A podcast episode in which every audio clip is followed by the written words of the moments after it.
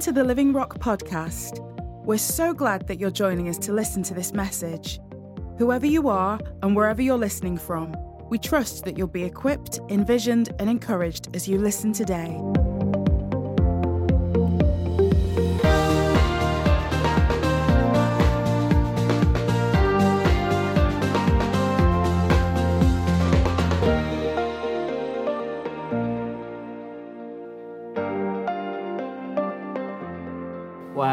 God is a good God, isn't He? Yes, he is.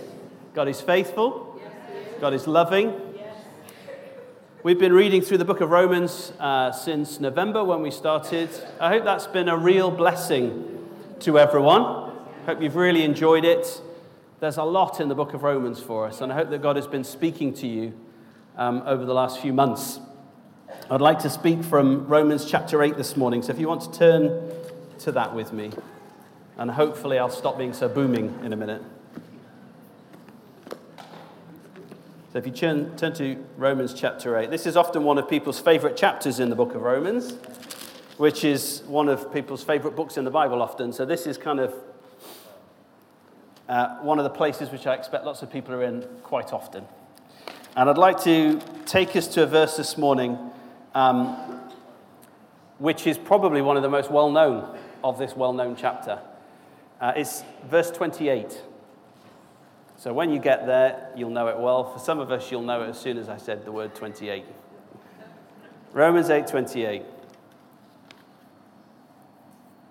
This is one of the greatest statements in the Word of God. They're all great, but this one, it's one of those verses, it's one of those great truths that's in the Word of God that are the foundation for your life and for my life. And this morning, I want it to, to become more so. I have a real burden this morning that the Spirit will take this truth and embed it right into your heart this morning, into the foundation of your life. That this truth can be like a peg or a pin that's punched into the rock that is Christ. That you hang on to this no matter what happens in your life, both now and in the future, that if you're hanging on to this truth, then nothing will shake you. It's a well known verse, but I'm not sure it's a well understood verse. And that might sound like a strange thing to say because you may feel that you understand it perfectly well. Uh, I always find that I understand a scripture perfectly well until the Holy Spirit shows me that there's actually lots more that I haven't understood about it. And that's the wonderful thing about God's ongoing revelation. Um, for all of us to make a quantum shift, we've talked about it a lot in the last few months. For us to make a quantum shift, there needs to be a seismic change in each one of us. That's not the first time we've said that, and we'll keep saying it because it's so important. For everything that God said He's going to do, and everything that's come through the prophetic word to us as a body of people, it requires every single member of the body to be mobilized. There can be no passengers, there can be no one fulfilling their potential. And that's what God wants for you is that everything he's put within you is being used to your full potential. The challenge for us when we come to this verse, and I'm going to read it in a second, is interpretation. And what I'm not seeking to do this morning is to put my interpretation on this verse. There are lots of different ways to read this verse, and at different times, the Holy Spirit will say different things to you from this verse. But I want to get us to consider some of the things that are within the words, shall we say, maybe between the lines this morning. So, verse 28 says this And we know that for those who love God, all things work together for good for those who are called according to his purpose. It's a wonderful promise, isn't it? All things work together for good. Sometimes the challenge for us in coming to this verse is, and this might sound a bit counterintuitive to say it, but sometimes we have us at the center of that verse. In other words, the verse becomes about me. And there are some translations of the Bible that will kind of tilt us in that direction, like the NIV, which is one of my favorite translations, the NLT, they both say, for the good of those who love him. For the good of those who love him or love God. Sometimes the songs we sing will tilt us in that direction as well because they, there's a song that we sing regularly which says, All things work together for my good. All things work together for my good. Now we have to be careful because the society in which we live is a me orientated age. It's an age that's increasingly becoming orientated around you as an individual. Your choices, your preferences, your opinions, and life is increasingly be, being divided up and compartmentalized so that you can filter out the things you don't like and the voices you don't like, the opinions you don't like, the choices and options that you don't want, and just have the things that suit you. So you can form your own little world with you right at the center, a happy little bunny with all of your choices and all of your boxes ticked. How many of you know that the kingdom of God is completely the opposite to that? We are never at the center, it's always Christ at the center. When we sing songs like that, it's fine. We're just trying to personalize it. We're just trying to make it about us and make it our own, and that's absolutely fine. But we have to be sure that we understand that we are not at the center of this, as when we go through it, you will start to see. When we started Romans, there were three themes I said that we wanted to pick up, and that was identity, purpose, and destiny. These are three recurring three themes throughout the book of Romans. And one of those, purpose, is what we're here for. It's a question that we should be asking ourselves what am I here for?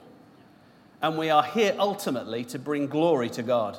We were created and made and designed and destined to bring glory to our Creator which means that the gospel we carry must be a glory centered gospel. It must be not about being rescued, but being restored.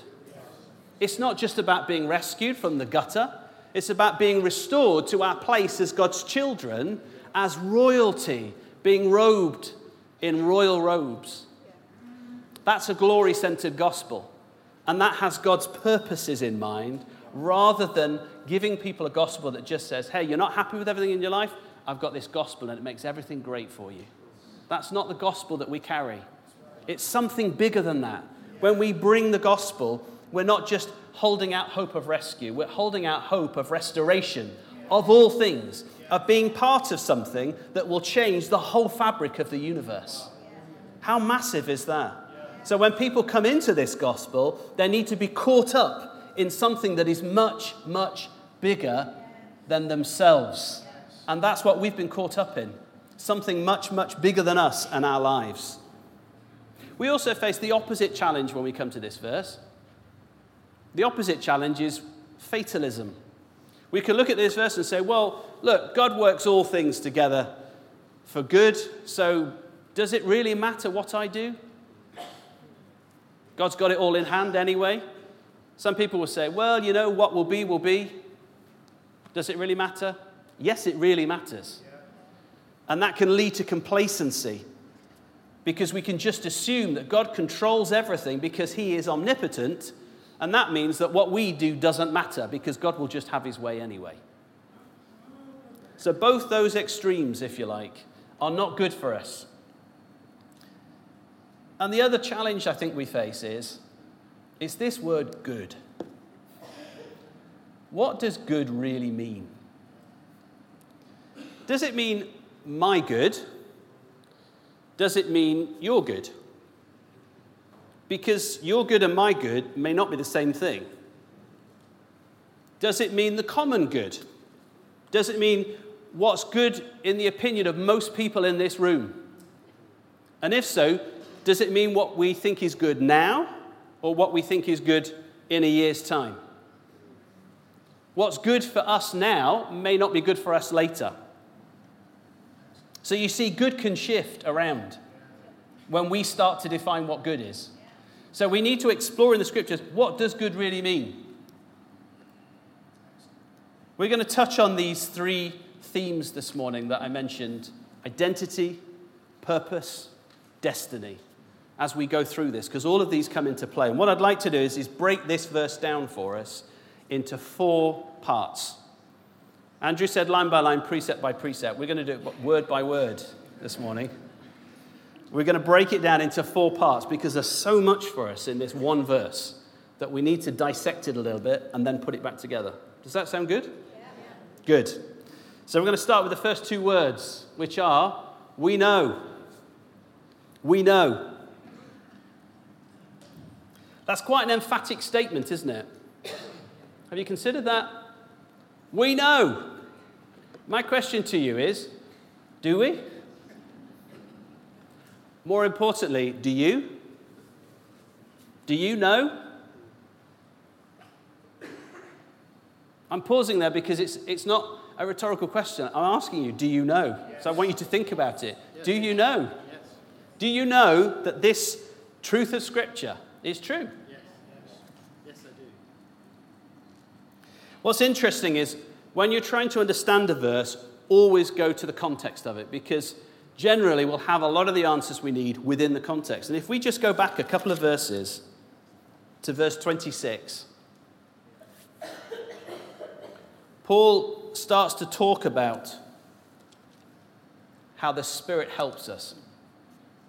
And he says this likewise, the Spirit helps us in our weakness, for we do not know what to pray as we ought, but the Spirit Himself intercedes for us with groaning too deep for words, which most people interpret as, as speaking in tongues. And he who searches hearts knows what is the mind of the Spirit, because the Spirit intercedes for the saints according to the will of God. Now, what's interesting here is Paul has just said, we don't know something, didn't he? He said, we don't know. Sometimes we don't know what God's will is in a situation. And we have to pray and let the Spirit intercede in our hearts to discern what that is and to pray into situations. So, Paul is happy for us not to know some things. But then we come to something that he says, now this you need to know. Do you see the importance of knowing it? We're not talking about knowing it up here, but we're talking about knowing it in here. As those of us that are born of the Spirit, when we talk about knowing something, we're never just talking about this. It's easy to know stuff. It's a lot harder to know stuff in here. And that's what Paul's talking about. We have to be careful that we don't assume of one another that we know. When we're talking to one another, when we're helping to one another, we have to be careful not to assume that our brother and sister in Christ really knows this. Because they may not really know this. It may be something that they thought they knew until trouble came, and then they realized they didn't know it at all, that they just hoped it was true, that someone else told them it was true, and they just believed what someone else had told them until they had that tested in their life. So we can ask each other, Do we know? And we can encourage each other with what we know. And that's why Paul says, And we know. I want to encourage you, we know this. We, as the body of Christ, know this. You, as an individual, may not know this yet but you will.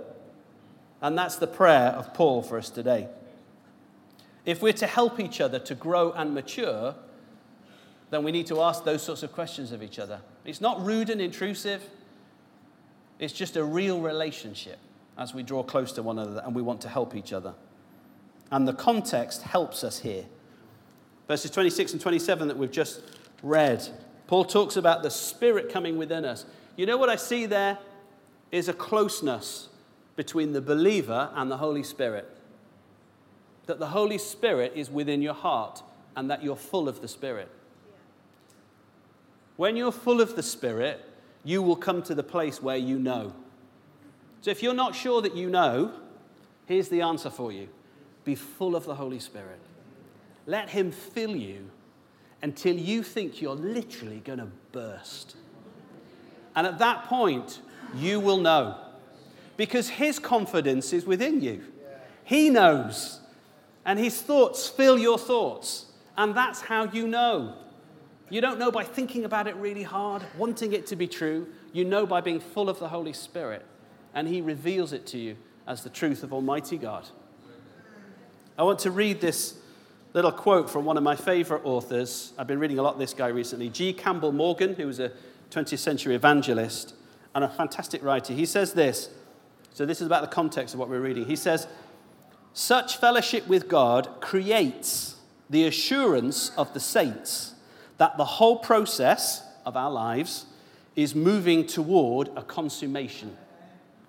We know, wrote the apostle, here is no indefiniteness, no speculation, no expression of a hope that faints or falters. Upon the basis of the profound and magnificent arguments of the divine method of redemption, the apostle founds a confidence that nothing is equal to shaking. Doesn't that sound fantastic? Would you like to have a confidence that nothing is equal to shaking? Because that's what God has for you today. To have that confidence and to know in your heart. And here's something else that you will know is that circumstances, other people, doubts, fears will all come against you to challenge that which you think you know. That you can be guaranteed. That you will always face circumstances that tell you the opposite of what this verse is telling you, of what this truth of Scripture is telling you. It happened to Abraham. The promise came to him, but his circumstances screamed the opposite at him. My body is as good as dead, and my 90 year old wife is barren. There's two truths I cannot get away from that are counteracting the truth, the promise that God has given me. And in the face of those, he chose to believe God. And it says earlier in Romans chapter 4, it talks about Abraham's faith and knowing that God was a God who could bring life from death and could call into things, things into being that did not exist. Abraham knew that. And that trumped those other truths, those other facts in his life. And we need to know this, and it will trump all other facts in your life and things about you. And then it becomes your anchor, your anchor point into God Himself. That's the importance and centrality of this truth. And that is why the apostle says to us, We know. We must know. We have to know. If we don't know, we ain't going to make it. But the good news is the Spirit is within you and He will reveal it to you so that you can say, I know. I know that I know that I know. And then he goes on to say this. The second thing is, he talks about those who love him. And next slide up, please. For those who are called according to his purpose. Back into verse 28. So we know that for those who love God, and then later on he says, for those called according to his purpose. So Paul is linking those two things together. It's two sides of a coin. Those who are called by God, they love him. How do they love him? Because their lives are the fruit of that love. Jesus said, This is how you will be known by your fruit. If you love me, the fruit of that will be in your life. If you're called to be in the kingdom of God, the fruit of that will be evident in your life. So we have to be really careful here because when we come to this verse, we have to not neglect the second half of the verse. Now, how many of you have quoted half a verse before or remembered half a verse? I'm going to put my hand up first. I know there's more of you here. We kind of remember the bits we like to remember, don't we? Now, there's one that really winds me up, and sometimes I'll turn to Rich when we're worshiping. There's a song that we sing, and it talks, of, it draws from a scripture in Revelation 11 about how the saints overcame. And they overcame by the blood of the Lamb, the word of their testimony, and then we stop singing. We go on to another line, because the third line is because they love not their lives to the death. Who likes that bit? I'm all about the blood and the word, but I'm not sure about that bit. But all of those three things are necessary to be victorious over the enemy. So we have to be really careful when we come to this that we say, and we know that for those who love God, all things work together for good. Stop? No, comma. For those who are called according to his purpose. Now we get to the root of it.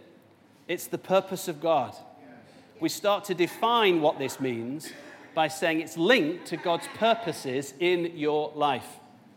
It doesn't mean that God is just here to do nice things to you all the time.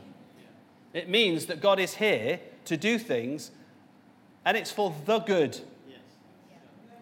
The Greek doesn't actually say your good, it just says the good. And we personalize that to say your good because the good, as far as God's concerned, is also your good, as God defines it. But this is about those who are called. This verse is not about everyone in this world. It's about you, but it's not about those who are not called. It's not about those who are not in the kingdom of God. In other words, all things don't work out for everybody. All things work out for those who are in the kingdom of God. Because all things are linked to God's purposes. And the only people on the right side of those purposes are those who are in the kingdom of God. So this verse relates to believers and not to unbelievers. It's about God's purpose in our lives. It's linked to God's eternal purpose and plan. And really, it's about how your life fits into that glorious eternal purpose and plan. And I want to talk a bit more about that as we go through. The really important thing to say this is if you try to understand your life now outside of God's eternal purpose and plan, it will not make sense. This is really important for us. If you try to understand the things that happen in your life because you are called by God, if you do that independently of God's great purpose and plan, it will not make sense. You are missing the context for your life. The context has always been God's kingdom. Because before you were born, God called you. Before He created the foundations of the earth, He called you by name. So, the whole of your life, even leading up to the point where you made your decision for Christ, the context was God's eternal purpose and plan. All the things in your life that you look back on need to be interpreted in the context of God's eternal purpose and plan. And if you try to do it any other way, it will be a mystery, it will be confusing, it leads to disappointment, it's hurtful, and sometimes it just leads us to be angry about the things that happen in our life. I know that a lot of people struggle with that. This can set us free from all of that, just seeing God's eternal purposes and how your life has been fit into it. Paul goes on then to, to, to define what that eternal purpose is in a nutshell. In the next verse, he says, For those whom he foreknew, he also predestined to be conformed to the image of his Son, in order that he might be the firstborn among many brothers. The purpose of God God's great eternal purpose is fulfilled, is worked out in you becoming conformed to the image of the Son of God. He lives within you and He is molding and shaping you, and everything in your life is working towards that end and purpose. All God's eternal purpose is wrapped up in that one process. God has invested a lot into us, hasn't He? I know that's probably the biggest understatement you've ever heard in your life. I don't think I could state how much God has invested into us because, you know, I don't think we have any idea. I think we've just glimpsed the cost for God of Jesus being on the cross. I think we've glimpsed that. I don't think we've really understood the pain that God went through to bring you and me back, to, back home. But the Spirit will show you if you ask Him, bit by bit, at a level and a rate at which you can cope with. Because if He revealed it to you in one go, we couldn't cope with it because it's so enormous. So, our purpose here is to be conformed to the image of Jesus. When we started in Romans, we started in Romans 1 and we talked about in verse 20, it talks about everything that God made. The purpose of it was to reveal and to reflect his divine power, his eternal power, and his divine nature. That God made creation, the purpose of which was to reveal his eternal power and his divine nature. That we're to act as a mirror to God, to reflect back to him what he looks like. That we act like him, that we look like him. We're not here to be robots or automatons. Otherwise, God never would have given us free will. We're here to be as individuals reflecting something different of the nature of God. You see, the nature of God is so huge and limitless that one single person couldn't reflect, one single human that isn't God couldn't reflect the full nature of God. So that means God has called all of us together, billions of us together, to reflect different aspects of his nature. All of us being different from one another, all of us having a variety within us. But when put together, we start to resemble our Creator God and reflect the beauty of who He is. You need to know that you're called into the kingdom of God. To understand, truly understand what Paul is saying to you here, you need to know that you are called into the kingdom of God and that the gift and call of God are irrevocable in your life. That nothing can separate you from that. Nothing can separate us from the love of Christ, as then Paul goes on to tell us. If you don't know that, then I would suggest to you that other things in your life will be the driver. Other things will start to drive your life forward. You'll be dragged along by the cares of this world. But when you know that you're called, then you will be, I don't want to say dragged along, but sometimes it feels that way. so there's a great cartoon, you know the cartoon called um, Footprints in the Sand? Have you seen that? There's a little extension I've seen to that. In the, in the cartoon, there's sort of um, someone that's walking along the beach, and then they look back, and there's only one set of footprints, and they question, um, Where was God? Because there used to be two sets of footprints. And then God says, No, they were my footprints. I was carrying you. There's another little extension to that story, which is then there's sort of some draggy lines along uh, the, the sand. And that says, and that's where I had to beat you over the head and drag you. Sometimes it is that way. But, brothers and sisters, we need to know the heavenward call on our lives so that nothing else will drive us except knowing that we're called, that we're here for purpose, and that we have a heavenly destiny. Let's just go on to the next slide, because the next thing he says is all things. All things. Now, I'm pretty sure this isn't a biblical gift, but sometimes my wife attributes to me the gift for stating the obvious. I excel in it, and I'd like to exercise it right now. Paul said, All things. All things. All things work together. There's nothing in your life that's not included in that. Think of something where you think God was not in that.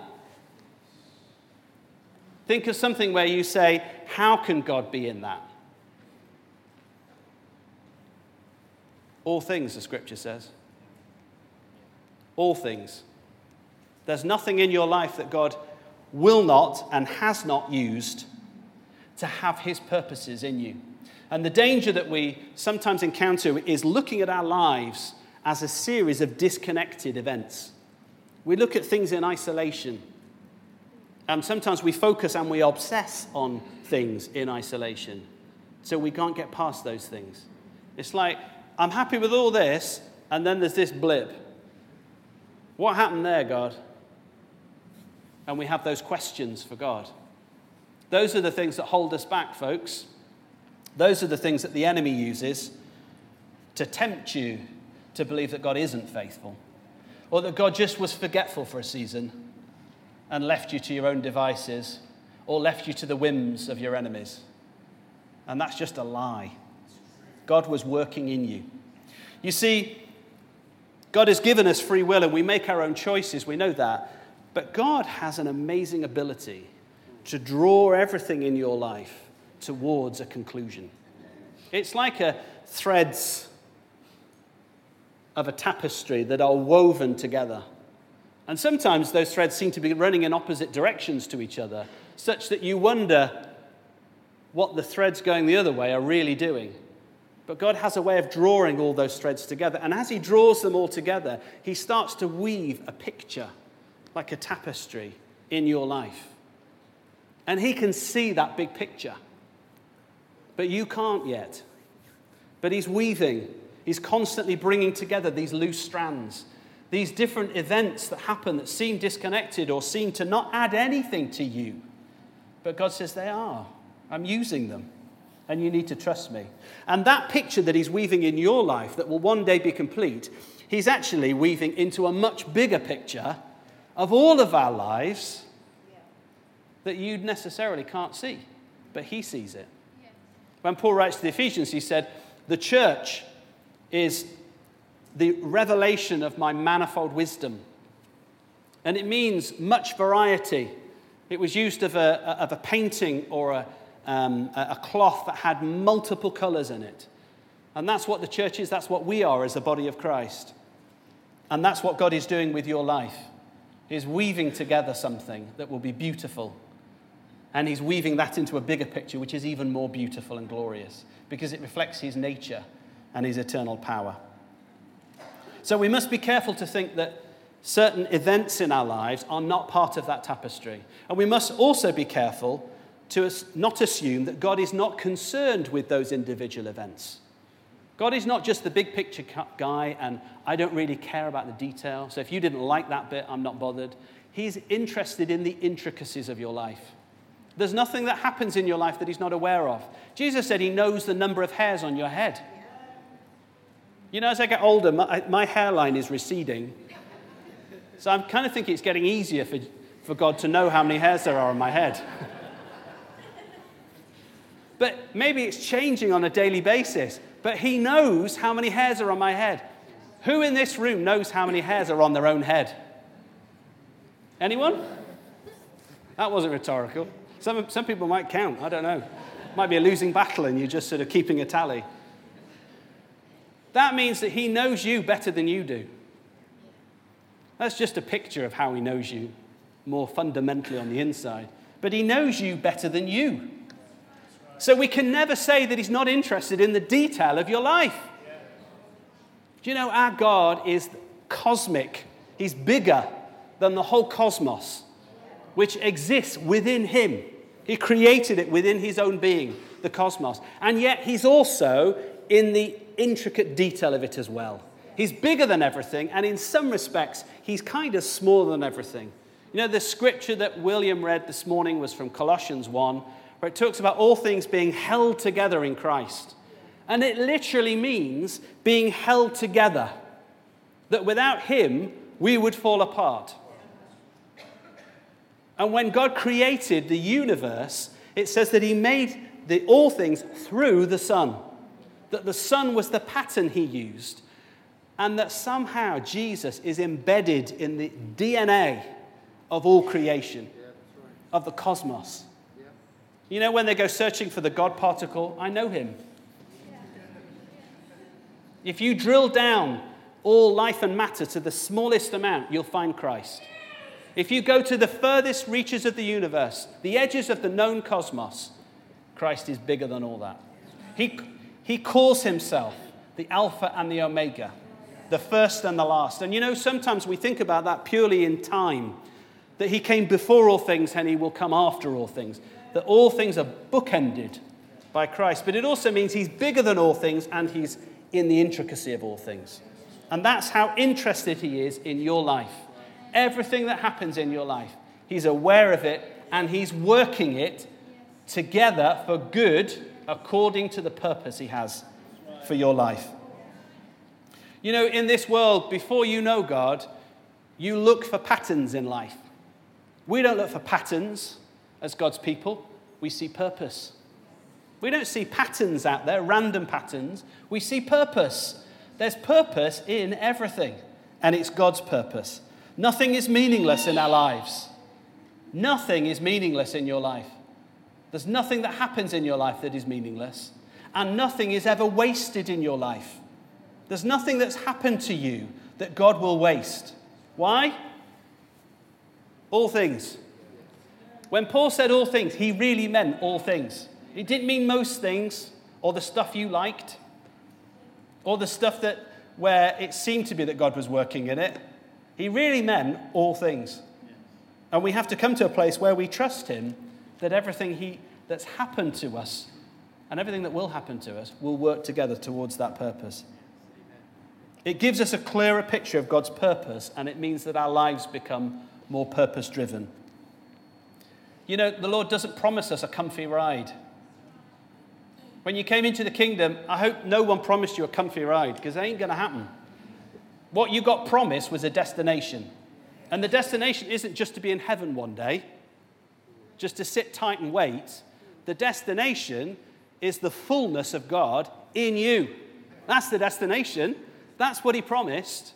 And sometimes, a lot of the time, that's not going to be comfy because there's lots about me to change to make me like that. But you know what? It's all good and it's all things. So let's come on to the last thing working together for good. We come to the heart of things, really. What is good? I know a lot of Christians have read this verse and said, well, they take great comfort in it. Know that, look, whatever I'm facing, God's going to work it for my good. God's in this. And that is true. But that good is inextricably linked to God's purpose in our lives. If God's purpose not dri- is not driving your life, if it's not front and center, then your version of good and his version of good are going to diverge. And that leads to disappointment or anger. And God doesn't want that for you. God will work all things together. That working together, Paul uses a word synergio in the Greek. It's where we get synergy from, where things come together. And it, it really just means working in partnership. That, that things in your life that seemingly are unrelated to one another will actually come and work in partnership. Unlikely things in your life that you don't see as connected, he does, and He brings them together to work in partnership to take you to where you need to go. Because He can do things with the events of our life that we cannot see when we're going through them. And when we're going through them, if we have this truth in sight, then whatever's going on, we can trust that somehow this thing that I'm facing, God's going to use it in partnership with something else in my life to get me to where I need to go. That's why Paul can say, to the saints, consider it pure joy when faced with difficulties. Have you ever struggled with that exhortation? Pure joy. That's not my version of pure joy. Difficulties and challenges. But when we have God's purposes front and center, it starts to become that because we get excited about what God is going to do in us and know that He will be with us through it. So, what does good look like? Well, the best verse I can find is in Mark 10 and uh, sorry, Mark chapter 10, verse 18. When Jesus says to the disciples and to those around him, he says, Why do you call me good? No one is good except God alone. Why do you call me good? No one is good except God alone. Now, Jesus was not saying that he is not good, just to clear that up. But what he's saying is, is that God defines what good is. That's Mark 10, verse 18. In other words, good is measured by God Himself. God sets the standard for what good is. He's the only thing that is good. So anything that is like Him is good. Anything that is not like Him is not good. So therefore, when He creates, He measures everything against Him. It's there to reflect Him and to be in conformity with His nature. God separate, he said, let there be light. And then he separated the light from the darkness. And for the first time, he said, it's good. He was saying, as far as I'm concerned, the light is good. It's like me, it reflects something of my divine nature. And that's where we start to understand what good really means. Good cannot be measured by our opinion, can't be me- measured by our comfort levels, it can't be measured by the merits that we set on it. Does that therefore mean that God can just do whatever he likes and call it good? Because that really wouldn't be good for us, would it? What does God say good is today? Well, he said it's being like this. Okay. If God, the next day said, No, good's not like that anymore, it's like this, it'd be hard to keep up with him, wouldn't it? In other words, good must always be the same thing. In Hebrews chapter 1 and verse 3, the writer says this that he upholds the universe by the power of his word. He upholds the universe by the power of his word. That the continued existence of all creation is linked to the power of his word. What I believe that means is that it's the integrity of who God is. Is he good for his word or does he change? If he changes, we're all in trouble because what is good today may not be what's good to, to, for tomorrow. And what the writer to the Hebrews is saying if God was like that, the whole of reality would collapse in on itself because there would be no standard by which everything else is judged. We'd be in the hands of a whimsical being who was treating us depending on the mood he was in that day. But God is not like that. So, therefore, if God is consistently the same, we have to ask ourselves is what God is like good as far as we're concerned? So, in other words, is it good for us? Well, I think we have the answer in the scripture once again. If you go down to verse 31, so we're still in chapter 8, Paul gives us the answer. Emphatically, what then shall we say to these things? If God is for us, who can be against us? He who did not spare his own son, but gave him up for us, how will he not with him graciously give us all things? There's the all things again. You know, all, all things that happen in your life came from God, ultimately. He gave you the stuff you liked and the stuff you didn't.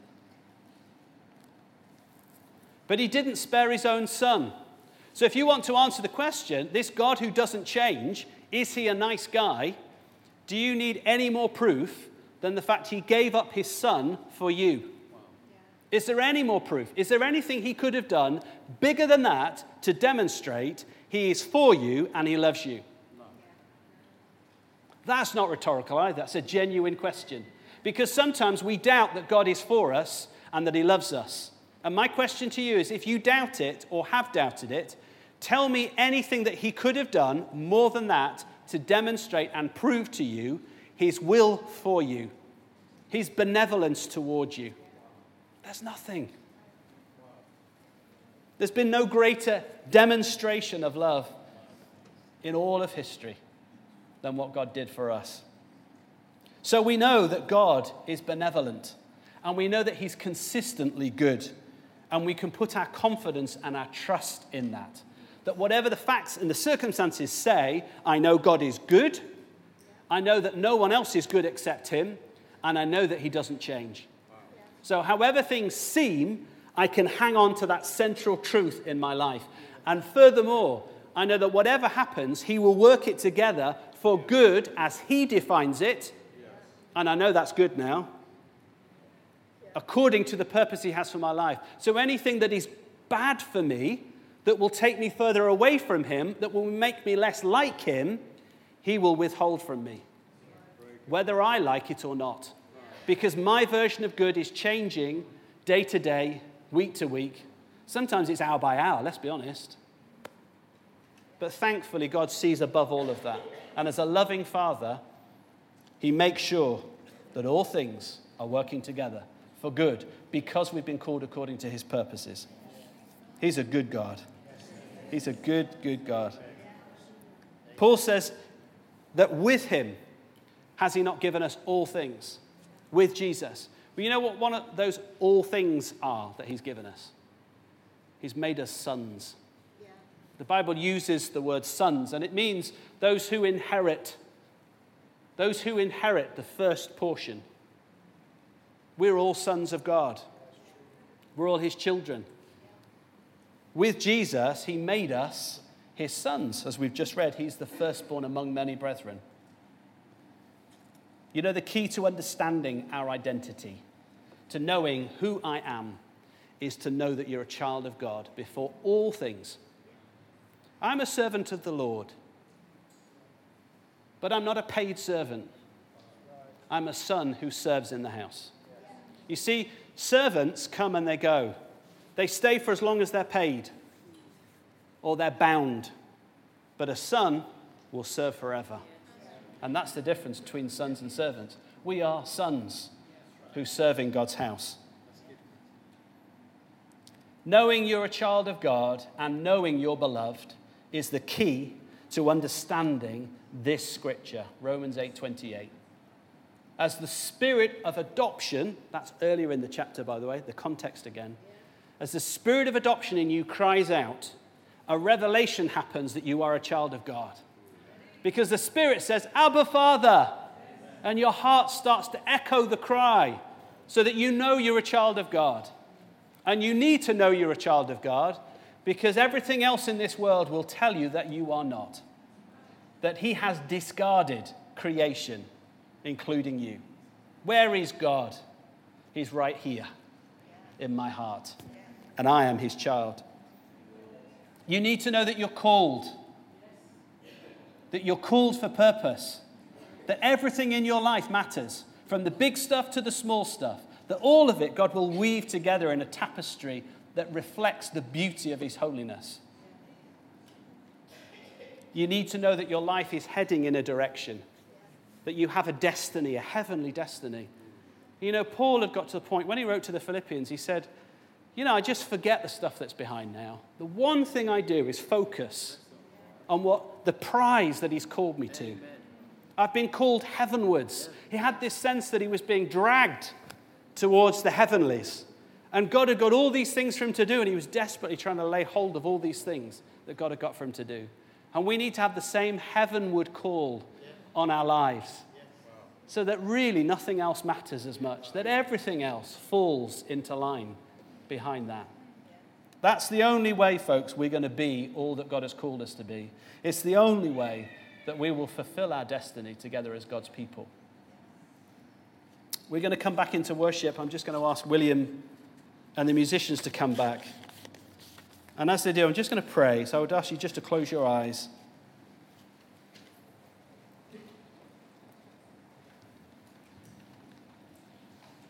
Father, we thank you that you have bought us for the ultimate price.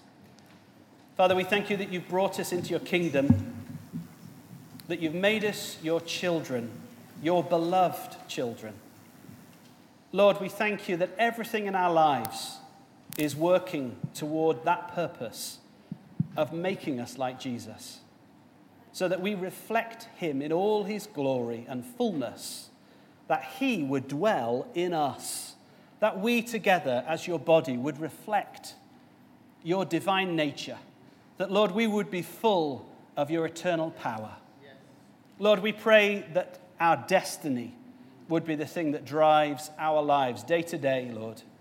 We pray that you would show us in ever greater measure how we are called, how we are loved, how we are destined, Lord,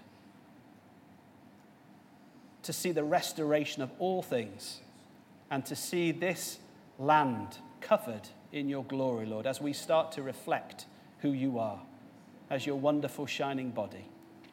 Lord Jesus, as we come and sing now, I pray, Holy Spirit, that we would receive a fresh revelation in our hearts, Lord, of what this central truth really means. Lord, embed it in our hearts. Let it be a tent peg that's driven into the blessed rock of Christ, that nothing is equal to shaking. Amen. Thanks for joining us today. There's so much going on at Living Rock Church, and we'd love for you to be involved. Search for us online and get information about upcoming events and more great teaching. Visit www.livingrock.church or search for us on Facebook, Twitter, and Instagram.